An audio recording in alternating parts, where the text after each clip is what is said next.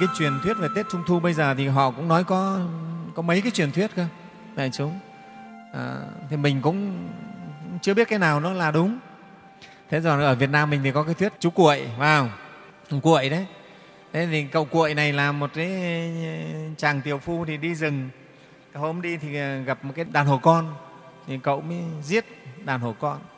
Thì khi mà giết đàn hổ con này xong thì đúng lúc con hổ mẹ nó về thế là cậu sợ quá cậu mới trèo lên trên một cái cây cây cao. Cậu nó trốn. Thế thì về thì thấy con hổ mẹ nó nó nó, nó tha xác những con hổ con ra một chỗ xong nó đi nó mới vào một cái gốc một cái cây. Nó giống như cây đa.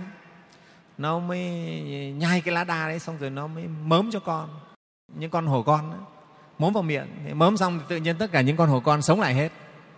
Thế là cuội đợi đến khi mà con hổ mẹ hổ con nó tha nhau đi hết rồi thì cuội biết cái cây này là cái cây cây quý rồi gọi là thần dược rồi. Thế là cuội mới đánh về nhà để trồng. Và khi mà mang cây về trồng thì cuội cũng cứu được rất nhiều người thoát chết. Thế trong đó có một cô con gái của một cái ông phú ông. Đấy, thế thì cô con gái này á, ờ, cũng ờ, bị bệnh chết rồi. Thế thì cuội mới mang cái lá của cái cây đa của mình đấy mang đến và cứu được cô gái này sống thế long phú ông đồng ý gả con gái cho cuội. Và hai vợ chồng sống rất hạnh phúc. Thế thì hôm ấy cuội cũng đi vắng. Nên cô vợ ở nhà thế bị cái, cái bọn ác nó đến. Thì nó uh, giết chết cô vợ. Nó giết chết cô vợ. Giết cô vợ xong này móc hết ruột của cô nó vứt đi. Để nghĩa là cuội không thể cứu được vợ nữa. Thế thì đến khi về thì cuội mới có một con chó nó rất là trung thành. Thì con chó nó đồng ý là cho cuội mổ lấy ruột chó để lắp xăng cho vợ. Nghe thế thì là mới lấy ruột con chó lắp xăng cho vợ, gắn vào bụng vợ. Sau đó thì cuội cũng lại nhai lá đa mà mớm cho vợ thì vợ sống lại. Như vậy là vợ thì thân người nhưng mà ruột chó.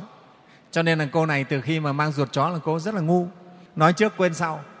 Thế còn con chó thì ờ, cuội phải lấy đất nặn thành cái bộ ruột giả cho con chó và cũng mớm cho con chó con chó cũng sống lại. Để chúng câu chuyện rất là ly kỳ. Thế thì cô vợ của cuội là từ khi sống lại thì cô cũng lúc nhớ lúc quên.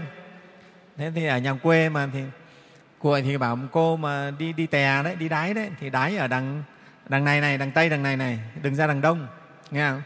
Thế thì cô này có lúc nhớ lúc quên.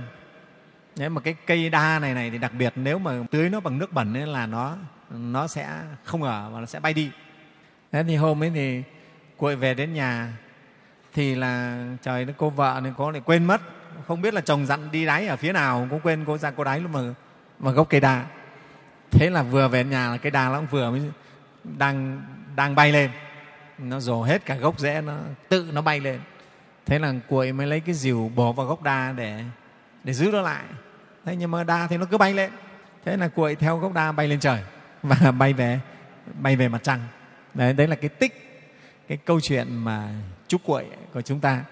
Thế mà chúng ta vẫn thấy nhìn thấy chú cuội ở trên trên gốc đa đấy nghe không? Đấy, thằng cuội ngồi gốc cây đa mà để trâu ăn lúa gọi cha ơi ơi cha còn cắt cỏ trên trời mẹ còn gì?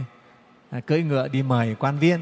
Đấy, đấy cái câu đồng dao ngày xưa thầy vẫn nhớ. Thế thì à, đấy là cái tích chuyện về cái ngày trung thu thế sau đó thì, thì dân dân thì ở dưới cũng làm hương án để để mà nhớ đến cuội vào ngày trung thu. Về phía cá nhân thì thầy nghĩ thế này. Ờ, dân châu á mình ờ, trước đây đều là làm nông nghiệp lúa nước. Hết cái mùa vụ tháng 8 là cái tháng nhàn rỗi mà. Ờ, ngày 3 tháng 8 là ngày nhàn rỗi. Tháng 8 là cái tháng thời tiết cũng rất đẹp. Trời trong xanh mát mẻ. Nông vụ cũng xong rồi cấy hái cũng xong rồi. Nghe thì là cái lúc mà nghĩ đến nghỉ ngơi và có lẽ cái trăng rằm tháng 8 là đẹp nhất. Cho nên là cái lúc mà người dân nghỉ ngơi vui chơi à, thì tổ chức ngắm trăng thưởng nguyệt vào cái rằm trung thu. Và bên cạnh đó là cho trẻ em có cái ngày vui chơi quây quần quả thật là ánh trăng rằm rất là đẹp. Thưa đại chúng, nhất là rằm tháng 8 và mùa thu trời trong xanh, rất là đẹp. Đấy là cái cái ngày nghỉ ngơi vui chơi của dân chúng. Chứ có lẽ nó cũng chẳng phải do những cái tích kia mà ra. Và vì rất nhiều nước ăn tết trung thu chứ không phải chỉ có việt nam hay trung quốc đâu. Đấy. thế thì thầy nghĩ rằng là dân chúng ta cũng thế, quanh năm vất vả rồi cả đời vất vả cũng nên có những ngày nghỉ ngơi. Như là cái tháng riêng ừ, tết âm lịch đó. Mà tháng 8 nghỉ ngơi là được. Và cái này là cái ngày cho trẻ con vui chơi. Dưới ánh trăng rằm, các cháu vui chơi. Và thầy nhớ cái ngày tết trung thu ngày xưa hồi bé, thầy là mẹ hay mua cái ông tiến sĩ đấy.